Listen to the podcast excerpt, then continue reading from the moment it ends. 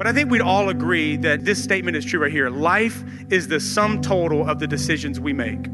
Life is the sum total of the decisions that you and I make. And I think oftentimes we we can look around us and we can maybe even blame other people for where we are in life. Maybe our parents, the way that we were brought up, or maybe our boss, the way that our boss fired us or tr- has treated us, or, or maybe there's the government or certain situations, and we can oftentimes point our fingers at other people and other things um, as as the, the cause of where we have found ourselves in life. And, and while there are other people and things that do contribute to where we are in life, I, I've just come to determine that I'm responsible for my life.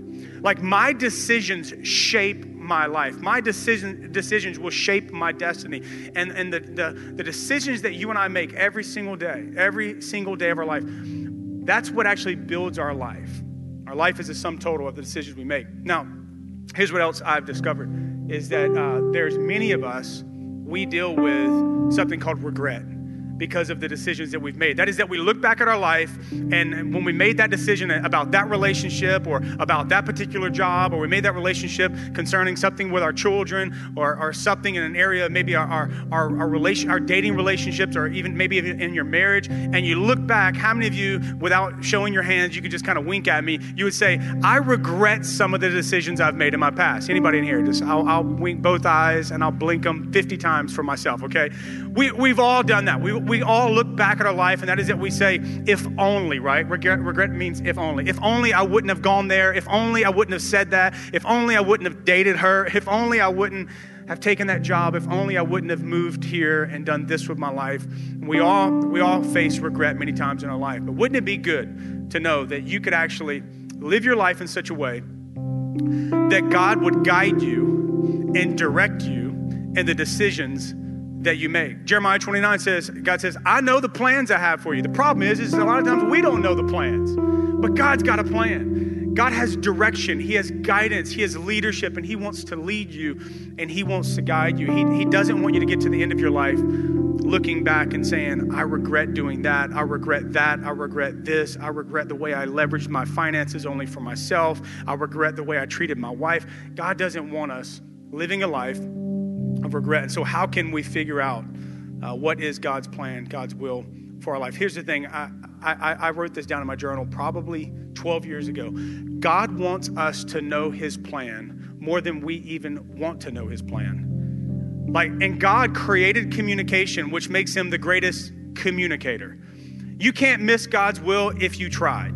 You can't miss God's plan if you try. The only way is to be disobedient because God, He desires deeply to guide you and to direct you. You know why? Because God is not just some, some far off God in the cosmos kind of barking out orders to us. You know what He is? He's a heavenly Father. And, and, and just like any good dad, He loves to guide His children. Where does He like to guide you? He likes to guide you in places of peace places of prosperity. And I don't mean just money, I, I, mean prosperity in your soul. He loves to guide you and direct you to places where your life flourishes, where you don't have regret, but you look back at your life and you go, man, God has been so good to me.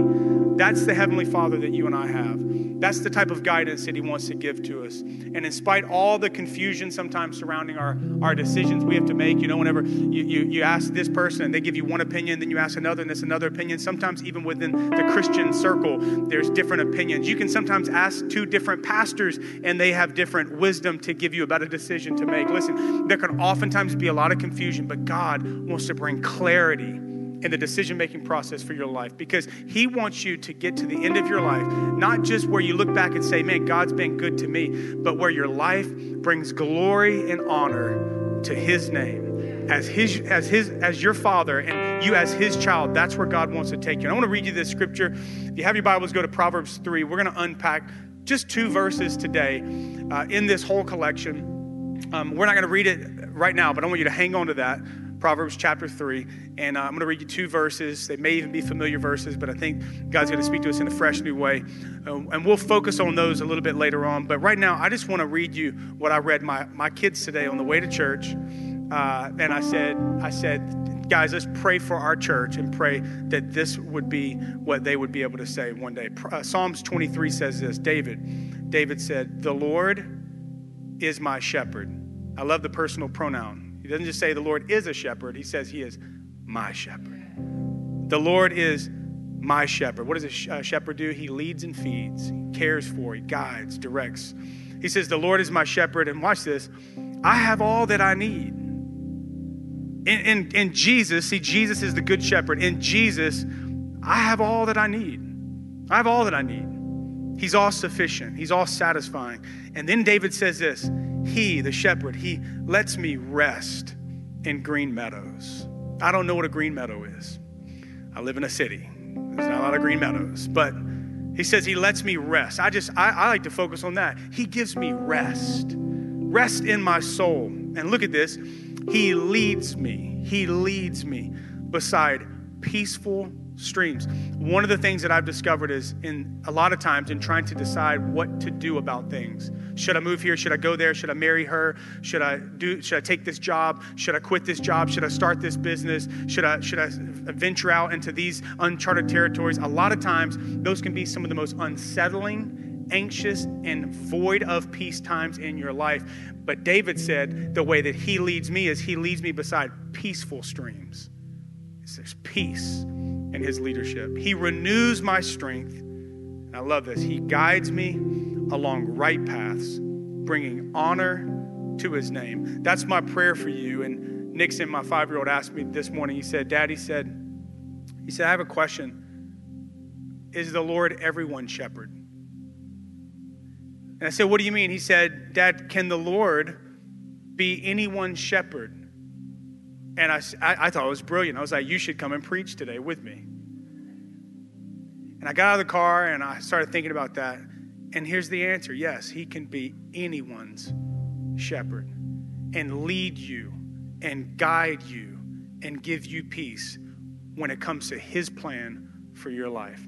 So I want to talk to you about discovering God's will for just a few moments. And we're going to unpack Proverbs 3. I want you pray with me. Father, we love you so much. And God, I thank you that you do have a plan. And you don't just you don't just kind of plop us down here on this big rock called earth and say, "Figure it out." You don't do that. You are our heavenly Father. In the same way I, I'm doing my best to guide and lead my children. God, you do that for us. You, you, you love us. You lovingly and graciously lead us and you guide us in our life upon straight paths, your plan, God. It doesn't mean it's always easy and it doesn't mean it always makes sense, but God, you've got a plan. And I pray as we start this collection today that over the next few weeks, you would unfold your plan in our hearts. Lord, we love you and we thank you that you are the good shepherd. We choose to follow you. Jesus' name, amen. Amen. Could you do this? Could you clap your hands for the word of God? So good. Awesome. When you talk about this, this uh, mysterious phrase, God's will, um, uh, you got to understand something. And this, this, this, is something very important. You got to get this. If you don't get what I'm about to tell you right now, you, you, you may not be able to understand the entire collection of talks. Uh, today, I want to unpack for you a little context about God's will, God's plan. Um, I'm not going to give you the, the short answer like, hey, you know, here's the equation, plug this in, plug this in, and boom, God's going to tell you exactly what He wants you to do about that job or this, that, whatever. I'm not going to do that today. I'll give you some shortcuts maybe next week. But today is the foundation. I want to lay the foundation. And when you talk about God's will, if you were to, if you were to type in God's will or the will of God in a concordance, you'd see three different categories that the will of God would fall into three different categories. I want to break those down for you. The first one is this they're going to put on the screen is the providential will of God, the providential will of God. The providential will, or maybe you've heard it like this, the sovereign will of God. The providential will of God refers to those things that God is going to do regardless. Like you don't have to pray about these things, no one asked him to do these things. These are things that God has already made up in his mind. I'm going to do these things regardless. It's the providential will of God. Let me give you a couple examples. Um, Galatians chapter 4 uh, says this But when the set time had fully come, that is, that it was already predetermined, when the set time had fully come, God sent his son, Jesus, born of a woman, born under the law, to redeem those under the law, that we might receive adoption to sonship. Now, here's what that means. In other words, God already determined, it was His will, His sovereign, providential will. I am going to send my son. I, am not doing this in response to someone's prayer. No one's asked me to do this. This is what I want to do. This is my plan. This is what I'm up to in the earth. So He sends His son Jesus. It's the providential will of God. Here's another one for you Romans chapter 2, speaking of the providential or sovereign will. And this is the message I proclaim, Paul says, that the day is coming. The day is coming. This is already set when God, through Christ Jesus, will judge everyone's secret life. That's that's a pretty intense scripture right there, right? If you just think about that, like, oh, I don't know if I want to memorize this one. You know, it's like it's the Lord is my shepherd. Sounds great at this point, you know.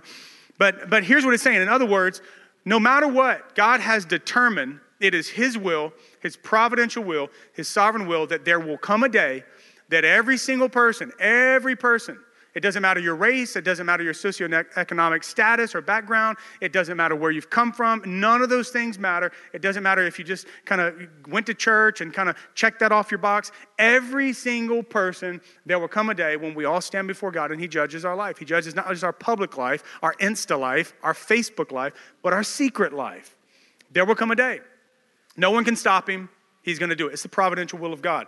Uh, yeah, here's, here's a couple more for you. Uh, God has already determined in his providence and his sovereignty that Christ will return one day. No one can stop it. No one's even asked for it, but he's coming back. That's just kind of how he rolls. He's like, this is what I'm doing, and you know, kind of settle it, right? Uh, here's, here's another one, another part of the providence of God. God decided and determined that he was going to raise up a, people, a people group, a nation that would, uh, that would be a nation that through that nation he would bless the entire world. And, and here's that nation was Israel, right? He was going to do it no matter what. Now, here's why I'm telling you this is really important because the more familiar you are with, with God's providential will, like those things that God's going to do no matter what, the more you can position yourself and align yourself with what He is doing in the earth, because here's what you will see when you begin to look at the providential will of God throughout the Bible is that God executes that providential will, that sovereign will, through using men and women, ordinary men and women, just like you and I. See, his providence was that he was going to send his son Jesus into the world. Nobody could stop it, but he said, Hey, Mary, I want to use you to do it. You see, she was in line, she was surrendered and submitted to God, and so so she, she was a part of that. Uh, another one is the, the, the issue with Israel is that God decided his providence, he was going to raise up a nation called Israel, and no one could stop him. But he said, Hey, Abraham, I want you to be a part of this. And Abraham was able to be submitted to God. He was familiar with what God was saying, and he was able to align himself with that. It's the providential will of God. God uses men and women to do it. Now, here's the second one for you. Second one is a little bit easier to wrap our brains around, but it's this it's the moral will of God the moral will of God. These are the do's and don'ts of Scripture, right? It's the things that, according to Scripture, God says, here's how I want my people, I want you, followers of me, I want you to do these things, and I don't want you to do these things. It's not about rules, it's not about regulations, it's just about standards. God has standards for his people. They're moral standards that he expects for us to live our lives according to it. And here's the thing these moral standards, they're, they're, they're, the things that you don't have to pray about. Like, God, is it your will that I sleep with my girlfriend? I mean, you don't have to pray for that one, right? God, is it your will for me to just spend all my money on myself? Like, his, the word is really clear on that. You don't have to pray about that. You know, in tax season, God, is it your will for me to withhold these declarations? I'll give more to the church. You already know what his will is, right? His moral will, which is found in his word. If you want to know his will, get to know his word. It's in his word that he reveals his moral will. Let me show you a couple of these just for some examples. 1 Thessalonians chapter 4 verse 3 uh, says God's will or God's plan is for you to be holy. So stay away from sexual sin. He's saying this not to take the fun out of life, but to take the sting out of life. In other words, Part of God's will for your life is for you to remain morally pure, to have integrity in your life. God says this as part of his will. Here's another one for you. It's very clear in God's word. 1 Peter chapter 2 verse 13 it says, "For the Lord's sake, submit to all human authority, whether the king as head of state or the officials he has appointed." It is God's will that your honorable lives should silence those ignorant people who make foolish accusations against you.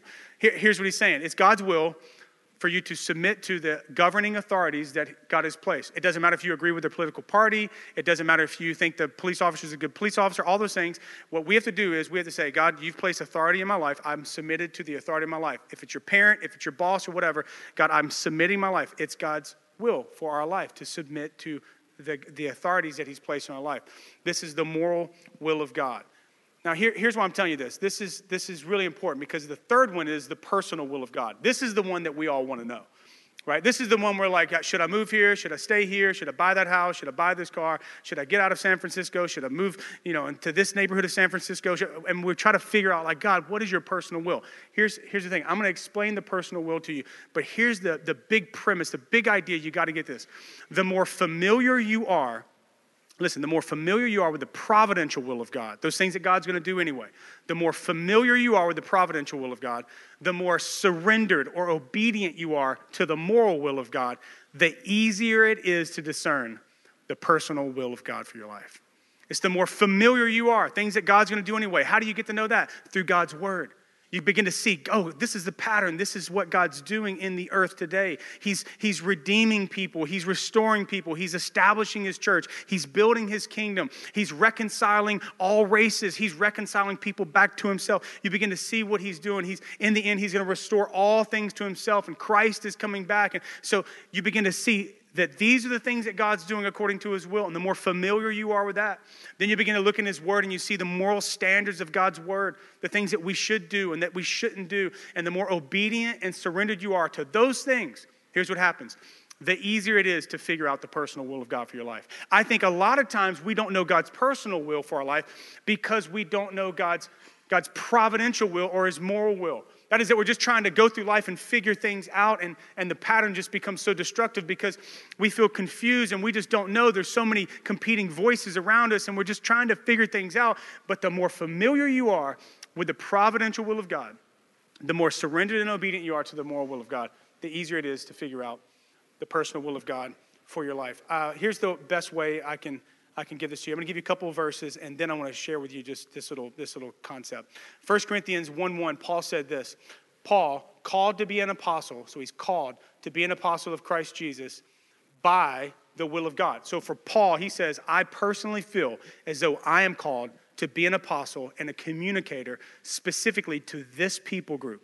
I'm called to this place personally. Here's another one for you 1 Peter 4 19. This is another one of those ones you probably don't want to memorize. So then, those who suffer according to God's will, that, that'll just mess with your theology right there. Put that in your pipe and smoke that, okay? This is intense.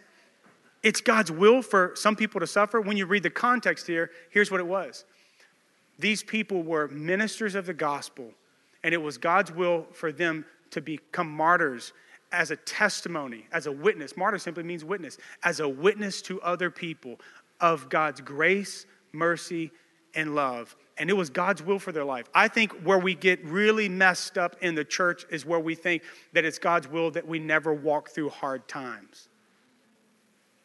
Sometimes it, it actually is God's will for us to walk through hard times but holding his hand. That's why David said, Psalms 23, though I walk through the valley of the shadow of death, I will fear no evil. For what? You are with me. Sometimes God's will is for us to walk through hard times and us hold his hand, and people see our peace even in the midst of problems. And it's God's will. Personally, that's some people's some people's uh, God's will for some people's life. Now, here's, here's how I want to explain this to you. I want to see if I can do this. I may need you to hold this mic for one second. This is something called, um, I don't really know anything about building things, but this is, this is called a plumb bob. You ever, you ever heard of a plumb bob? Any construction workers in here in the house? Okay, plumb. Look, Teresa, you know what a plumb bob is. Are you a construction worker? I didn't know about that. This, this is a plumb bob at the bottom down there.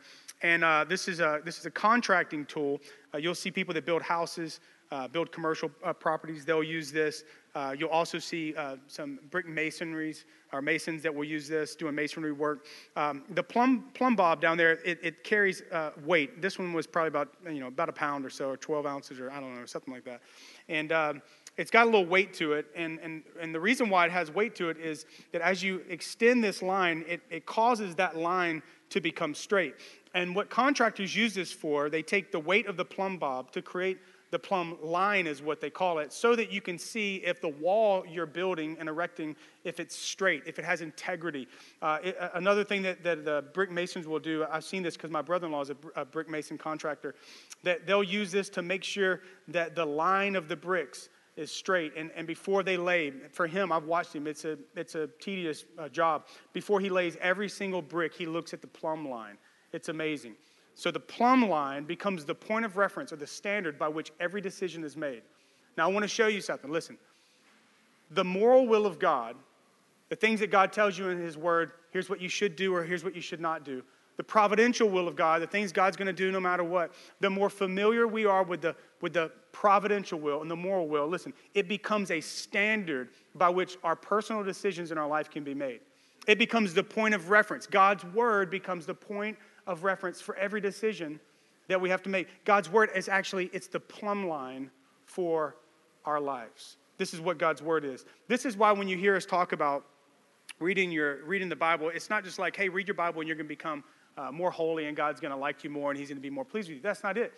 It's this: is the more you read God's word and you allow God's word to read you, the more that you dig into the scriptures. And, and even sometimes when you don't even understand what it's saying and you're just you're reading you're like i feel like i'm not getting anything out of this you're absorbing and you're retaining something even in your spirit and it begins to transform and change you. Why? Because hebrews says this it says god's word it's alive and it's sharper than any two-edged sword. There is no other book in the history of mankind that is alive. But God's word is alive, and you get it on the inside of you, and His standard, His word becomes His standard in your life. It becomes a point of reference for every decision that you and I have to make. The more familiar we are with the providential will, the more surrendered we are with the moral will, the easier it will be to discover the personal will. Now, here's, here's the thing here's what I want you to know the challenge is not, I don't believe the challenge is hearing from God, hearing his voice. And listen, I don't mean an audible voice. God has never spoken to me in an audible voice. I don't even know if I would want him to. I would be so terrified. Could you imagine that? Could you imagine just praying, you're in your car and it's like, Jason? I would freak out. I would lose my mind. I would never probably come back here, okay? I would be away in some hospital somewhere. They put me in like 18 straight jackets, okay? I would, I would be crazy. But, but what I've discovered is, is that God speaks the way He writes. And you'll begin to get this sense on the inside of you, and you'll begin to know His personal will. But I don't think the challenge is the challenge is hearing from God His personal will for our life. I think the challenge is simply obeying. I think that's the biggest challenge. And I think a lot of times the reason we don't hear from God about his personal will for our life is because we're just asking his, his, his direction for uh, another, another consideration. It's like we already have a few options. We're like, God, what do you think? It's like, God, do you, do you, have, do you have any take on this one? And, and we think God's gonna be like, well, you know, here's what I would do if I was in that situation. God does not speak to us like that. God does not speak to us and give us direction for consideration, He gives us direction for participation. And I've discovered that a lot of times it's hard to hear from God on something because we haven't postured ourselves with a yes, yes, yes, yes. I don't care whatever it is. I don't care whatever you say. I don't care wherever you tell me to go. My answer is yes. And it's when you get desperate and you get to that place, that's when God begins to speak loud and clear. See, God doesn't give us his direction and his guidance for consideration, but for participation. How can you get to know it? I, I, love it because I think that we have a promise in Proverbs 3 that I told you about, and we actually have the setup. I want to read you the setup uh, after I read you the promise. Proverbs chapter 3, verse number 6 says, And, which means it's connected to the previous verses, He, God, will direct your paths, He'll make your path straight. So, so the previous verses are the setup to the promise. So there's some prerequisites to the promise. It's not that we serve a conditional God, God has unconditional love for us, but there are prerequisites to some of his promises. The prerequisites are like keys unlocking the promise. And there's a promise that God says, I'm going to direct you, I'm going to guide you, I'm going to let you know my personal will for your life. For that decision you got to make, I am going to make your path straight and clear and obvious. It's going to be so plain. But if you want that type of guidance from me, here's what I need from you. Verse number five. Five. Trust in the Lord with a portion of your heart. Trust in the Lord with a portion of your relationships. Trust in the Lord with, with 67% of your finances. Trust in the Lord with all of your heart. I don't want a piece of you, God says. I want all of you. You want all of me? I want all of you. Trust in the Lord with all of your heart. And watch this. And don't lean on your own understanding. I know that's the temptation. When you're making decisions and you're trying to navigate things, you're trying to figure things out, and you're like, but I don't understand, and this doesn't make sense. And God's like, a lot of times, it just doesn't make sense. Don't rely on your own understanding. Don't rely on your own logic. Listen, I'm not telling you to just be a dumb Christian and to not think of things critically. I think God gave us a brain for a reason. But there are times when He tells us something and He directs us in areas, and we're like, that doesn't make sense. I don't know if I can, I don't know if that seems so impossible. That seems so unrealistic. That moral standard seems so antiquated. It seems like something that was good for the 50s, but not now. God says, don't lean on your own understanding. That'll get you in trouble. Look back at your life. How's that working out for you? Trust in the Lord with all your heart. Lean not on your own understanding. And in a few of your ways, in your Sundays, in all of your ways, acknowledge Him. That word acknowledge is a very terrible translation from the original language. It actually is more like this In all of your, all of your ways, be riveted to God. In all of your ways, be bent towards His, his will, be bent towards what He wants. It, it's this picture of God, what do you want? Where do you want my kids to go to school? God, where, where, do, you, where do you want my wife and I, where do you want us to live? God, where, where, what do you want? I know what I kind of prefer and what I want, but God, what do you want? God, what do you want for my friendships? Do you want me to be in, in, in connection with this person? I know that I'm, this guy wants to be my business partner, and, and it makes sense because he's got, he's got the intelligence and he's got the relationships, the network to financially back this. But God, that makes sense to me, but what do you want? God, what's, what's your will in this? And I think the idea here is that, that God's saying, I need you to be surrendered in all of the known ways. I need you to be surrendered in all those things that I've already spoken to you. I need you to give me all of you. I need you to give me all of all of your relationships and all of your. I need you to give me all those things. And to which, as humans, sometimes we're like, God seems so greedy. God seems so selfish. He wants everything. Listen, have you ever noticed that when you give God whatever, fill in the blank, He always gives it back to you and makes it better. He just does. He gives it back to you and he just he just makes it so much more beautiful. So much better. He does it with every area of our lives. Trust in the Lord with all your heart, lean not on your own understanding, in all your ways acknowledge Him in all your ways, in everything, in, in your relationships, in your marriage, with your kids, with your business, with every single area, acknowledge Him, be riveted to Him, be bent towards what He wants, and then He's going to direct your paths. And then He's going to direct your paths. The idea is that this, picture this, I've got to make a decision. Do I start this company? Right? This is the decision. God, what do you personally want for me to do in this? I think the setup for that is all of the known things that you know according to Scripture, all the things that He's told you already to do, the more surrendered and obedient you are in all of these areas, it sets you up because God knows He's gonna do, she's gonna do whatever I tell him. It's the setup, it's the, the acknowledgement and the surrender and the obedience and the submission to the known will of God. That's what paves the way to discovery of the unknown will of God. It's surrender and submission to the known will of God. That's what paves the way to discover the unknown will of God. Look what Thomas Merton said. I love this. He said, We receive enlightenment or revelation. We receive enlightenment only in proportion as we give ourselves more and more completely to God by humble submission and love. We do not first see and then act, we act and then see. And that is why the man who waits to see clearly before he will believe never starts on the journey. Isn't that beautiful? Yeah. Surrender to the known will of God paves the way to discovery of the unknown will of God. Here's what I'm telling you is you got to get to the place where you say, God, I may not understand. I, I, it may not make complete sense, but whatever you want in this area, my answer is yes. What do you want me to do? What do you want me to do? God, not for my consideration, but for my activity, my action, my obedience, my submission. What do you want? And it's in those moments God says, Now I'm going to direct you. Now I'm going to guide you. I love this. Philip Yancey said this in one of his books about God's will. He says, I do not get to know God and then do his will. I get to know him more deeply by doing his will.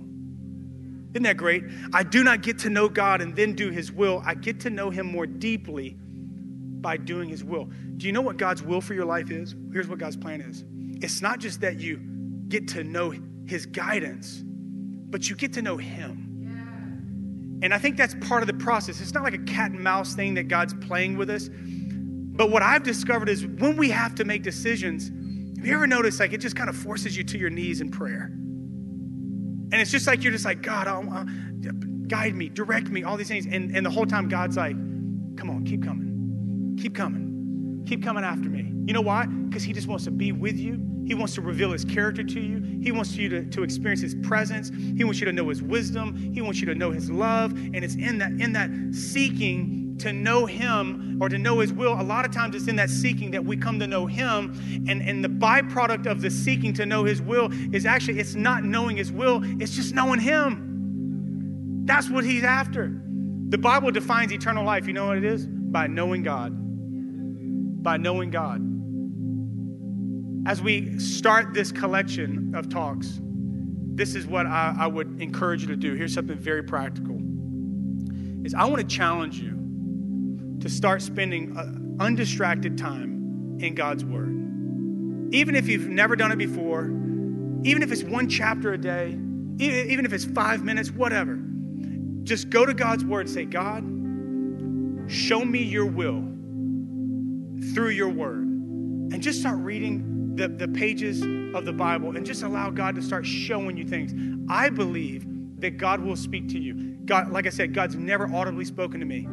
But man, I'm telling you what, there's something amazing about spending time in His Word as He begins to speak His will to me. He'll never speak something, you know, that you some some voice or something that's that contradicts His Word. That's one of the ways you know that it's Him. And I just want to encourage you in this collection of talks, start spending quality time in the Word of God, leaning in and saying, God, will you show me? Now, here's what I know you're going to come across some of those moral, moral standards. You're going to come across some of those things where God's going to, He's going to kind of like just elbow you about maybe your relationship. He, he's going to elbow you about how you speak to your wife. He's going to elbow you about what you do with your finances. He may do that. I'm just warning you. If you don't want to get a, a divine elbow, then don't read God's word. He's gonna do it. Like he's going, he's he's gonna do it. Mark my words. But I'm telling you what, it's like that scripture says, wounds from a friend are better than kisses from an enemy. I would much rather God cut me with his word. Like a good surgeon, he only cuts you to heal you. Let him do it. Lean into his word. He's gonna speak. Just obey. When he pushes on one of those areas, just go, okay, God, I, I hear you loud and clear. I'm gonna have that conversation with her. I'm going to reconcile with my dad. I'm going to start giving. I'm going to start, I'm going to stop, lean in. When he, pow, when he throws that elbow, just lean into what he's saying. Let me, let me conclude with this last little thing. I'll skip that. But I um, finished with this. I know I've, I've told you a little bit about my dad before, but there was a season, in case you're new here, there was a season where I didn't talk to my dad for about five, six years and uh, I was I was actually a Christian for a few of those years, and um, and God began to speak to me through His Word, Ephesians chapter 4, forgive. Forgive your dad. Forgive just as your heavenly father has forgiven you. And I remember I was like, I, I kind of sensed this, like, you need to go and you need to have a conversation with your dad and reconcile. And I remember I was like, I bind you, devil. That can't be from the Lord. You know, it's, like, it's so dumb. And, uh, and I, I prayed and I, and I sensed, this is just what I felt. I felt like God said, okay, you're not going to surrender me, surrender to me in that direction, then I'm not going to speak to you anymore. I'm not going to give you any more direction until you're obedient in the last thing I told you. And I remember I wrote that down in my journal. I was like, I don't, there's no way he's going to do that. I mean, he's a good father, he's gracious. Do you know, I'm telling you, for the next few months, it's like I could not hear from God. That's a challenge when you're when you're kind of your gig is getting up in front of people and preaching and talking. I'm not hearing from God. The lid was my lack of surrender. And it was like a glass ceiling between me and God. And finally, I was like, fine, God, you win. Okay? You win. And I surrendered to the known will of God. I reconciled with my dad. See, because the moral will of God says to forgive. And the personal will of God was for me to reconcile with my dad. And as soon as I reconciled with my dad, immediately, I'm telling you, I looked at my dad and said, Dad, I forgive you. Debt canceled. You don't owe me anymore. And as soon as I said that, it was like something lifted off of me. And now, I'm, and then I begin to hear from God. And I'm telling you that because I feel like for some of you in here, you're struggling to get wisdom about decisions you need to make. And God's like, hey, I want to guide you, but I need you to go back to the other things I've already told you be obedient in those, those areas. Why? Because surrender to the known will of God paves the way to discovery of the unknown will of God. Amen. I want you to bow your heads with me. I want to pray for you and we'll dismiss. I want to pray for people today that maybe maybe you're not in relationship with God. Maybe you don't know God. Maybe you don't maybe you're not a follower of Jesus. Listen, the Bible says, whoever calls upon the name of the Lord, they can be saved. Whoever. Whoever. You don't have to clean your life up before you can come to know God. All you have to do is say, Jesus, I want to follow you. Confess your sins to Him and say, Jesus, I want to follow you. And today you can do that. I want you to do this. If you pray this prayer in your heart, if that's you and you say, Jason, I want to become a follower of Jesus, just pray something like this Say, Jesus, today I give you my life. Today I surrender my life to you. And I want to follow you. Tired of doing it on my own. I've actually messed a lot of areas of, of my life up. But today I make a decision to surrender my life to you. Forgive me, save me, transform my life forever. In Jesus' name, amen. Amen. Let me do this. Can I pray for, for this last thing? Your head bowed your eye closed. I'm not gonna I'm not gonna have you raise your hand or anything like that, but I just I sense that God's speaking to some people about some areas, some unsurrendered areas of your life. And I want to pray for courage, grace, and strength to surrender to God. God, I pray for every person right now. In Jesus' name. God, those areas of their life that maybe are unsurrendered, Lord, will you give them strength to surrender? Help them to see that your plan, your way, is so much better than their plan. God, I pray that you would speak to them right now. Remind them. Maybe you've already spoken before. Bring it back to them. And God, may they have the courage to surrender to you. In Jesus' name, amen. Amen. Come on, why don't you clap your hands today?